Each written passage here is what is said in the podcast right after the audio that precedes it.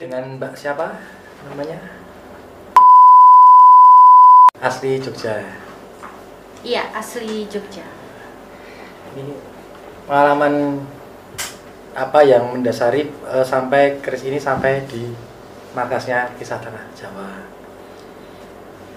Jadi untuk kenapa aku bawa keris ke sini setelah gara-gara setelah nonton video apa kisah tanah Jawa itu waktu collab sama Raditya Dika gitu. Dan untuk kenapa keris ini aku bawa ke sini sebenarnya keris ini tuh harusnya dilarung begitu. Cuma dari pihak keluarga aku nggak ada waktu untuk larung ke pantai selatan maka dari itu kerisnya aku bawa ke sini siapa tahu ada yang mau mengadopsi kayak gitu mas Ini dulu ditaruh di mana? Selama ini kan keris ini mengganggu nih keluarga ini ya. Jadi gangguan-gangguannya itu apa saja? Terus waktu sempat terjadi gangguan itu kerisnya ditaruh di mana?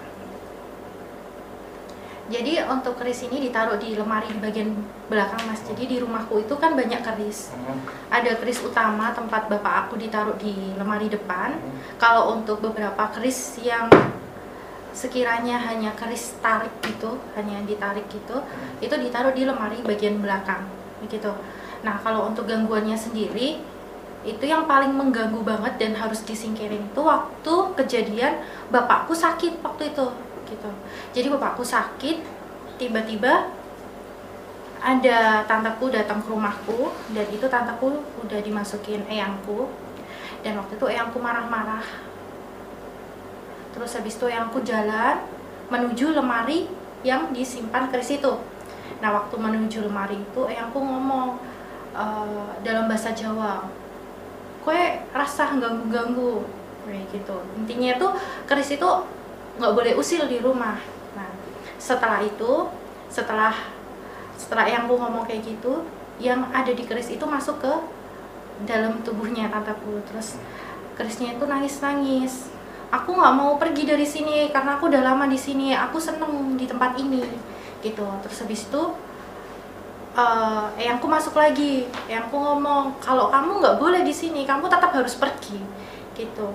Setelah percakapan yang panjang keris itu dibawa ke belakang rumah ditaruh di atas kandang ayam. Nah dan disuruh bapakku ngelabuh ke pantai. Cuma karena bapakku emang eh, udah sedikit umur gitu kan jadi bapakku nggak ada kesempatan buat ke pantai. Cuma ditaruh di atas kandang aja. Itu bapaknya mengalami sakit apa aja? pertama tuh sakit perut. Tapi nggak ada sebabnya. Bapakku pertama nggak makan pedas nggak makan yang kecut-kecut atau apa gitu nggak pernah. Tiba-tiba aja langsung bapakku ngerasa sakit perut gitu terus muntah-muntah nyampe keluar darahnya gitu nah kebetulan waktu aku janjian sama Mas Mada buat ke sini nganterin keris dua hari yang lalu bapakku sakit lagi dengan sakit yang sama kayak perutnya ngerasa sakit terus muntah-muntah nyampe darahnya keluar gitu Ya gitu Terus fenomena yang lainnya seperti ada keluarga lainnya itu yang ya, pacarnya tadi. Eh, iya jadi tadi pas nyampe sini kan Hmm. terus Mas Hari kan ngomong ini keris milik siapa? Gitu kan. Ya aku jawab milik aku. Tapi kenapa yang di dalam keris itu lebih dekat sama pacarku? Telah di eh, apa namanya ditelusuri ternyata yang di dalam keris itu suka sama pacarku. Gitu nyampe masuk ke dalam mimpi juga. Begitu. Mimpinya apa? ya mimpi basah gitu Terus ini dulu kerisnya hasil tariannya. Ya, Misalnya bisa dijelaskan eh, waktu itu nariknya gimana gitu sama kakeknya kalau untuk keris yang satu ini aku kurang tahu caranya ya. Cuma setahu saya keris itu tarikan. Kalau gangguan-gangguan seperti kesurupan atau apa gitu, rumah jadi panas sering ribut itu ada nggak fenomena seperti itu? Oh iya sering. Kalau rumah hawanya panas, bapakku emosian kayak gitu. Hubungan bapak sama ibuku nggak bagus, kayak gitu sering banget. Tapi Dan itu bukan karena keris itu aja. Jadi dulu pernah ada tombak. Saya kurang tahu waktu itu ngambil tombaknya di mana. Itu juga hawanya panas banget. Terus ayangku juga datang menyarankan kalau untuk tombak itu harus disingkirkan tapi tombak itu udah dikasih ke orang lain terus hawa rumah kembali enak lagi adem lagi tiba-tiba ada gangguan itu dari keris yang naga itu tadi. Halo teman-teman semuanya, pengikut setia Istana Jawa Kembali lagi dengan kita bertiga 13 13 13 13 di acara program Obrolan Santai. Dan kali ini mungkin hampir sama dengan episode episode sebelumnya Kita pernah membahas sebuah benda. Itu Waktu itu pengasian ya mas? Mm-mm. Kembang kantil ya kalau nggak salah. Dan kali ini kita akan membahas tentang makna, sejarah, dan filosofi dari benda di depan kita ini Yang bernama keris. Kebangetan kalian semuanya kalau nggak tahu keris. Jadi keris ini ada banyak sejarah dan filosofi di dalamnya ya mas kayak gini kan mau dibahas dari mana dulu ini mas Mada? Kita buka dulu. Buka dulu. Tapi setahu ya mas ngebuka keris itu kan ada caranya ya? Ada caranya. Nggak asal-asalan ya karena ini kan juga di dalamnya ada leku-lekuannya bisa terjadi kerusakan. Gimana sih sebenarnya cara ngebuka keris itu mas Mada mungkin aku takut salah. Oh ya sini sini sini nyarain Oh. oh ya ayo. gimana ngasihnya gini kalau nggak salah seperti ini. Nggak salah gini ya? nah kalau ini jadi di sini kita kontennya sama-sama belajar. Iya. Nah, sebagai generasi muda wajib menghargai sebuah eh, Budaya. budaya. Salah satunya adalah tosan haji bernama keris di keris cara membuka keris itu ada adabnya atau ada aturannya. Ini, contohnya seperti ini. Kalau tidak salah ya. Kalau salah tetap minta dibenarkan Set. ini didorong pakai jempol terus Iya. ini tarik ini. Nah, yang ditarik adalah bungkusnya ya case-nya. case-nya. terus ini gini. Lah gerakan ini sebenarnya apa mas? Untuk melambangkan apa? Simbolik apa tuh? Jadi saya bungkus dulu saya masuk dulu ya. Jadi simbol diangkat ini adalah untuk menghargai empu pembuatnya ampuh membuatnya Jadi ini kan keris ini proses pembuatannya sangat rumit sekali. Jadi besi, besi, ada batu meteor juga dicampur situ, besi, ditempat dengan eh, api panas api panas. Kalau nggak salah hanya sekitar 1400 derajat Celcius. Hmm. Itu ditempat dibentuk. Look- looknya itu kan kalau ada ada ini ya ada looknya ya seperti ini tadi. Maaf maaf ditunjukin lagi. Ini looknya itu ada look 1 sampai look 13 kebetulan kalau ini ada look eh, looknya cuma sampai 7 aja. Jadi masing-masing look itu punya makna dan Iya. filosofi- sendiri-sendiri. Lo tuh ibaratnya ini lekukan Lekuan. lekukan. Nah. Jadi ini benar-benar bermakna filosofi salah satunya sebentar. sorry mas. Nah, kalau aku mau nanya ini sebenarnya keris keris ini adalah keris yang dipergunakan untuk senjata atau sebagai agemankah atau apa? Jadi keris itu fungsinya ada eh, pada masa sekarang ini ya. Iya. setelah era kemerdekaan itu ada dua fungsi. Satu adalah sebagai piandel. Piandel itu berfungsi sebagai kalau orang mengatakan ya kasar kasarnya itu kan jimat.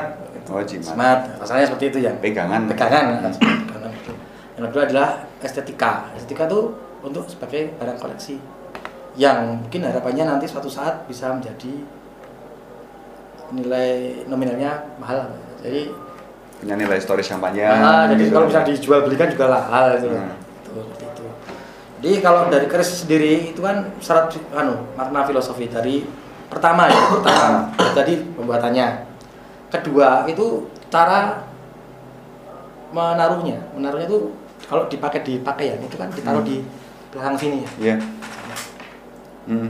jadi Yang di pengantin-pengantin ya ya. di dalam keraton itu Nah. kan itu makna filosofinya adalah bahwa orang Jawa itu mengedep- mengedepankan musyawarah eh, negosiasi gitu. jadi ini kan senjata Hmm. Senjata itu ditaruh di belakang Ya, Ibarat kata berarti sebelum kamu menggunakan kekerasan gunakanlah negosiasi musyawarah dulu. Ya. ya, berarti ya. ketika sudah tidak bisa dinegosiasikan Hmm. akhirnya keris tidak di depan pernah lihat bajunya anu apa sosok pangeran Diponegoro Ya, pernah. nah itu kan dari taruh di depan nah beliau kan menarik nah, itu Pangeran di Ponorogo itu senjatanya keris. keris ditaruh di depan kira pedang. ya ada pedang juga pedang juga ada ini juga ada ditaruh di sini ini ketika orang Jawa mengatakan bahwa itu mentok Hmm. eh, sadumuk batuk sanyari bumi ditoi pati Hmm, artinya? ibaratnya sudah sebuah harga diri itu harus dibela sampai mati. Hmm. Saat debuk batuk saya nyari bumi itu gini loh. Maaf ya, ini Iya. seperti ini loh. Nah, ini loh.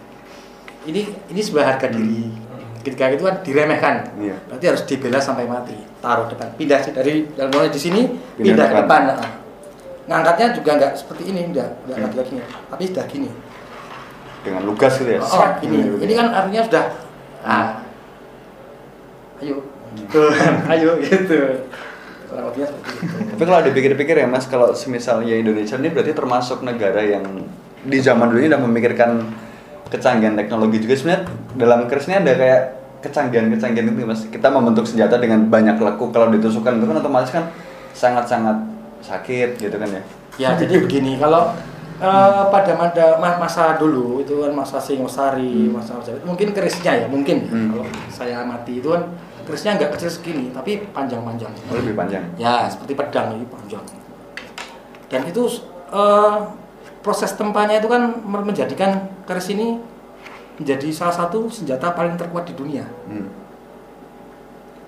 1400 1400 derajat itu digulung, dipukul, ditempa itu Hmm. sampai lipatannya sampai 100 kali coba bayangkan itu. Itu kalau pakai manualnya. Kalau empu Hmm. zaman dulu mungkin tidak dipukulin tapi hanya dipijit. Ya. Nah, Karena aku juga pernah dengar juga bahwasanya pembuat keris itu bukanlah pekerjaan yang sepele gitu ya maksudnya benar-benar pekerjaan yang spesial di masanya ya Empu-empu itu adalah orang yang spesial berarti ya di masa lalu ya Jadi kalau orang berbuat membuat keris ini harus menggunakan tirakat. Ya Ya, sampai hari ini juga seperti Hmm. itu. Jadi apa agar ketika keris ini jadi nanti diisikan seperti sesuai dengan pesan karakternya. Misalnya Mas Genta karakternya apa?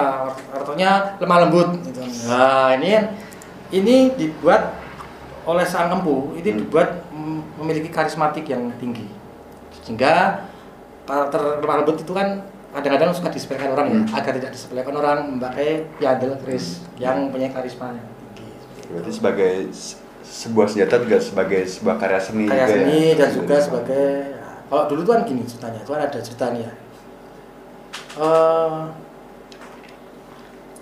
Sunan Giri Hmm. ketika diserang oleh tentara Majapahit beliau hanya beliau hanya melempar kerisnya itu sehingga prajurit Majapahit itu kocar kacir seperti itu jadi Hmm. yang namanya piadel itu tidak terus dicabut pedang atau Hmm. anunya kerisnya enggak tapi mem- memiliki energi yang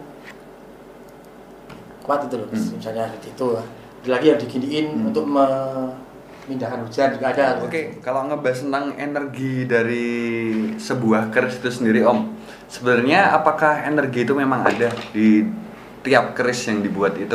Kalau setiap benda pusaka atau mustika jelas mas, tetap Hmm. ada mas, karena dalam hal seperti buku ini aja pun ada. Hmm. Ini yang yang dalam arti bukan pusaka, tapi kalau dalam pusaka ini itu dalam pembuatannya yang seperti sudah disampaikan Mas Mada tadi, Ya. bahwasanya setiap satu kali tempaan itu empu itu sudah me- seperti mengaturkan doa. Jadi ada akumulasi doa dan harapan, bahkan mantra di sini. Yang setelah keris ini jadi, itu diisi oleh energi alam semesta. Energi alam semesta itu bisa berasal dari energi astral untuk memberikan kewibawaan dalam artian jin yang mengisi boleh dibilang seperti itu. Jika dia yang ada di manusia ini kan disebutnya dengan jin korin. Sementara kalau dalam pusaka ataupun mustika adalah jin kodam dan aja bermacam-macam Hmm. Lalu kalau di dalam keris ini sendiri energinya apa Om Hari kalau boleh tahu? Kalau menurut saya netral dan ini tergantung penggunaannya. Hmm. Uh, sosok yang di sini kan tadi ular naga, Mas. Iya. Seperti di lekoknya itu memang benar, tetapi ular naga di sini itu berunsurnya itu betina, naga betina. Atau beliau memperkenalkan diri di awal tadi waktu diantarkan ke sini sama mbaknya, diantarkan itu, uh, saya tanya siapa namanya itu Nyai Puspitosari gitu. Nyai Puspitosari ini berbentuk perempuan gitu, tapi bisa beru- berulang menjadi uh, seekor ular naga dengan dengan bentuk bisa sampai kepala sini terus kepalanya perempuan cantik, badannya ular atau full ular atau full perempuan dengan baju kembenan yang seperti motif sisik ular gitu. Hmm. saya tanyakan kalau memegang keris ini lantas sugesti apa yang diberikan gitu sugesti aura apa Hmm. gitu yang diberikan salah satunya untuk tadi kewibawaan dan kelancaran kalau berbicara misalkan untuk jualan tanah cepat laku. Ya, presentasi gitu lah presentasi ya presentasi terus kemudian orang yang membawa kewibawaannya bisa untuk maju jadi pemilihan-pemilihan misal pemilihan kepala desa contohnya di bawah.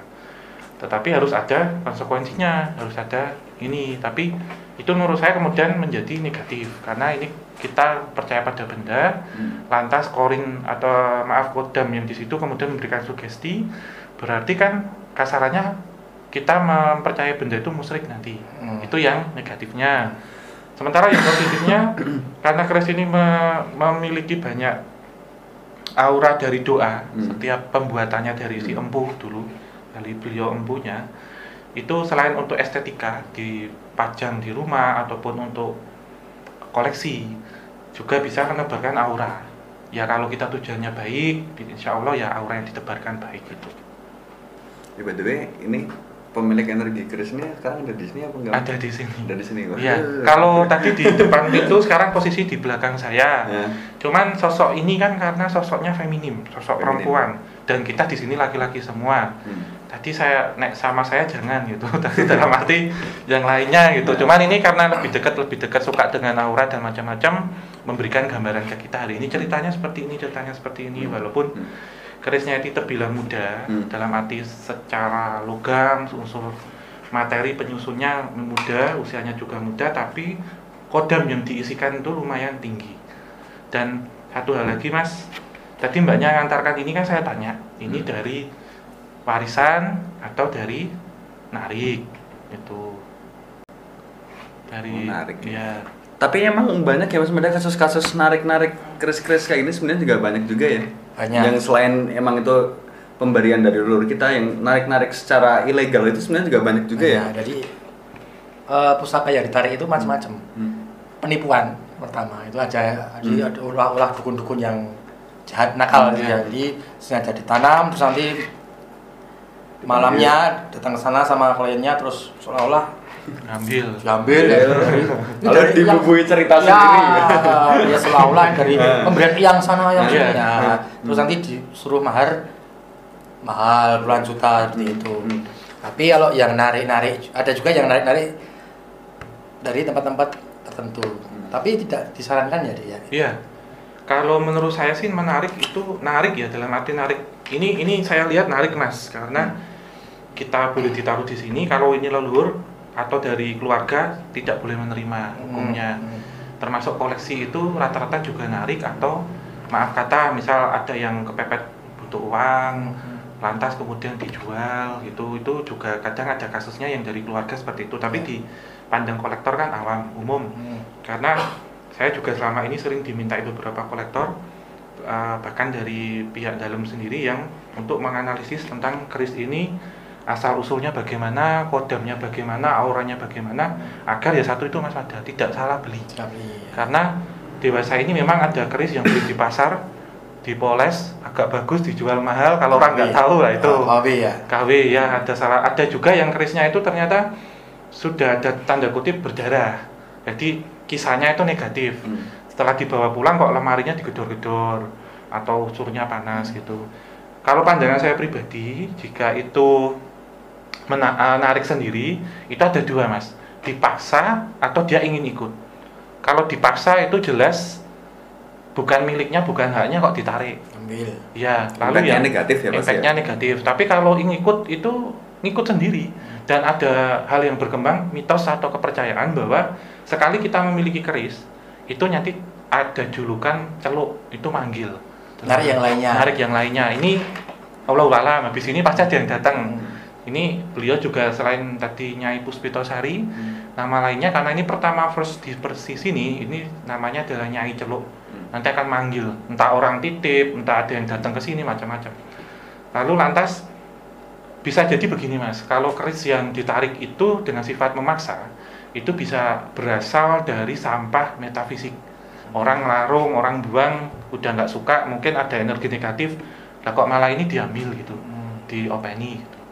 Kalau dalam pandangannya saya seperti itu. saya nambahin sedikit eh, bahwa kalau misalnya narik keris yang ditanam oleh para leluhur terus ditarik itu kan berarti nanti Bisa penyeimbangan. rusak Iya. penyimbangan karena para leluhur itu menaruh keris itu juga ada maksud dan tujuan tertentu Iya. misalnya membuat daerah itu menjadi subur jauh dari bencana seperti itu kan Gitu. jadi misalnya ada teman-teman yang sukanya menarik paksa usaha eh, ada baiknya ya di Iya. anu ya Iya. dikurangi atau Dikurangi. Penting, penting Sangat juga harus kurang. ada unggah-ungguhnya mas, Ah. karena saya juga melihat ada beberapa orang yang ke jembatan atau apa narik keris. Hmm. Lantas sebenarnya keris ini ditanam untuk tujuan tertentu. Saya Hmm. tidak bisa menyebutkan. Mungkin tujuannya untuk perkuatan pondasi jembatan misal. Nah ditarik, ditarik memang. Tapi beberapa kemudian jembatannya ambrol. Itu salah satunya tarikan paksa. Ya. Itu salah satu contoh. Sorry, aku mau nanya Om Ari. Dari tadi kan Om Ari bilang narik narik narik nih, tapi kan penasaranku dari kacamata metafisika tuh apakah sebenarnya keris itu dari kacamata metafisika itu sangat sangat banyak Om terlihat gitu kok kayaknya gampang Iya. banget ditarik. Menurut saya banyak sekali mas. Hmm. Bahkan di pohon itu ada, kemudian di tempuran sungai, pertemuan Hmm. antara dua sungai, lalu di beberapa bangunan, terus di pantai, di hutan banyak mas Hmm. menurut saya. Ada yang memang kerisnya ini boleh dibilang lenyap dari alam nyata dia pindah ke alam gaib. Ada yang ditanam, ada yang dibuang, ada yang dilarung dan macam-macam sebabnya. Dan tidak hanya keris, ada batu, mustika, Hmm. ada trisula, terus ada cadrik keris kecil, ada semar, ada pedang, Ojo paes kaca paes ya, yang kayak Kaca- kondura. tadi itu Oh, mengintip CCTV ya CCTV ya. Banyak itu nanti insya Allah jika kita diberikan kesempatan nanti kita bahas satu-satu tentang itu. sih, tapi ini deh penasarannya. Oh iya, penasarannya kita kan kita belum sempat melihat ini ya sisi dalamnya ini seperti apa ya Semada. Mungkin Mas Mada Oh, bisa iya. sedikit menjelaskan ya coba dibuka dulu lagi kan dibuka dengan caraku. ya Oke, siap. Buat praktek langsung dipraktekkan.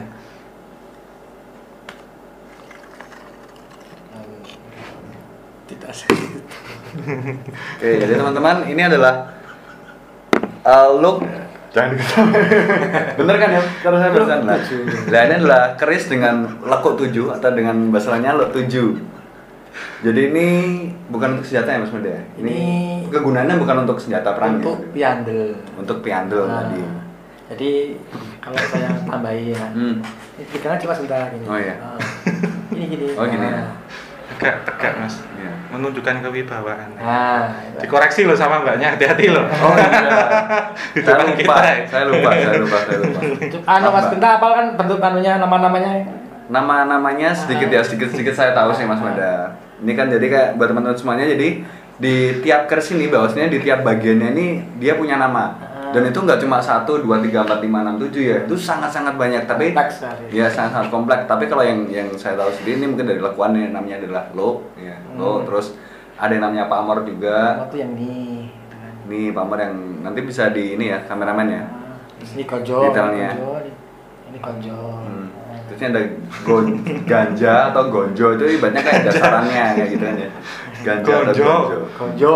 Gonjo. bukan ganja Tapi kan tulisannya ganja. ya Gonjo. Ini kembang kalau nggak salah ini kembang kacang nih Iya. Nah, jadi kalau keris itu ada Hmm. masanya jadi kalau masa itu di di di, di dalam dunia pertulisan Hmm. itu dinamakan tangguh jadi tangguh itu merujuk suatu tempat berasal di mana keris itu sudah dibikin gitu. Iya.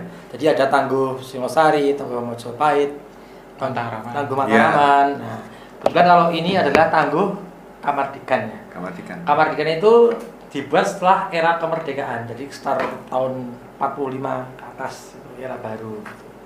Ya. Tapi kalau sekarang ini masih ada nggak sih Mas Mada pengrajin-pengrajin keris gitu? Empu-empu masa kini itu masih ada nggak? sih? masih ada, Masih ada ya? Na- namun yang Hmm. menggunakan teknologi yang Pijit. dipijit ah, itu kayaknya sudah tidak ada Iya, Mas. Oh, ya. Kan karena saya kan juga pernah membaca cerita juga bahwasanya ada sebuah keris di masa lalu yang katanya ditempa dengan lahar gunung apa gitu kan juga ada Ada. juga ya. Gimana teman-teman? Udah agak-agak mengerti sedikit tentang keris belum? jadi di sini kita anu sama-sama belajar Hmm. jadi tidak merasa paling hebat Iya. Kita juga belajar Kita juga juga ya. masih belajar juga sebenarnya kayak gitu. Konteksnya adalah sama-sama belajar mempelajari budaya serta sejarah. Ditambah sedikit mistis. Ya bukan mistis sih. Rekaman Residual masa lalu. Nah, residual masa lalu kayak gitu. Ini udah dari tahun berapa? Setelah perjuangan ya berarti ya? Start tahun 1945. Setelah kemerdekaan masuk kemerdekaan. Oke, oke. Berarti mbaknya juga datang dari setelah kemerdekaan. Mbaknya lebih tua. Oh, mbaknya lebih tua malahan. Hmm. Senyum senyum mbaknya. Oke, berarti sebenarnya ada adakah pesan-pesan yang ingin disampaikan untuk generasi masa sekarang terhadap kebudayaan ini? Ya, jadi begini. Jadi keris ini adalah sebuah benda atau sanaji. Hmm. Eh, jangan dinilai dari sisi mistisnya, di si- sisi buruknya. Hmm. Kan banyak orang menilai bahwa keris ini adalah benda yang penuh dengan kesyirikan. Ya. Kita jangan melihat dari sisi itunya, tapi dari sisi estetikanya, keindahan serta filo- filosofinya. Filosofinya dan cerita di baliknya juga harus beda ya. Nah, Kayak gitu. gitu. Jadi jangan terus dipandang negatifnya aja Hmm, gitu. hmm. Masih banyak hal yang positif di yang terkandung di dalam sebuah Hmm. keris ini. Dari Itu saya. ya. Mari ada sedikit tambahan nggak untuk generasi-generasi sekarang Iya. tentang keris ini sendiri? Eh, keris ini bukan hanya sebuah pusaka, tapi sudah menjadi jati diri bangsa dan UNESCO juga sudah mengakui ini menjadi salah satu warisan budaya dunia yang dimiliki Indonesia. Kalau Jepang punya katana, kalau Indonesia punya keris. Dan semoga generasi generasi tidak melupakannya ya, Ya. supaya tidak diklaim lagi gitu kan kalau semuanya diklaim terus kita punya kebudayaan apa gitu loh Diuri-uri jangan dibawa ke luar negeri. ya Nah. disimpan aja lah di sini aja lah. biar orang luar negeri yang datang membeli dengan harga mahal berpikir kapitalis jangan, jangan, jangan. jangan jangan jangan Oke, gitu. Jadi gitu aja teman-teman semuanya untuk pembahasan obrolan santai kali ini membahas tentang episode keris. Eh, semoga segala yang kita tuturkan jadi pembelajaran bersama. Karena kita sini juga posisi masih belajar juga. Semoga apa yang menjadi kesalahan dalam pengucapan bisa dimaafkan juga. Dan ya terima kasih sudah menonton episode ini sampai selesai. Dan sampai bertemu lagi di obrolan santai selanjutnya. Oke. Okay. oke okay, kan ya ambil ini kan kamu muter-muterin Chris aja tak ya. di closing aja kok Hah? 合わせればやってません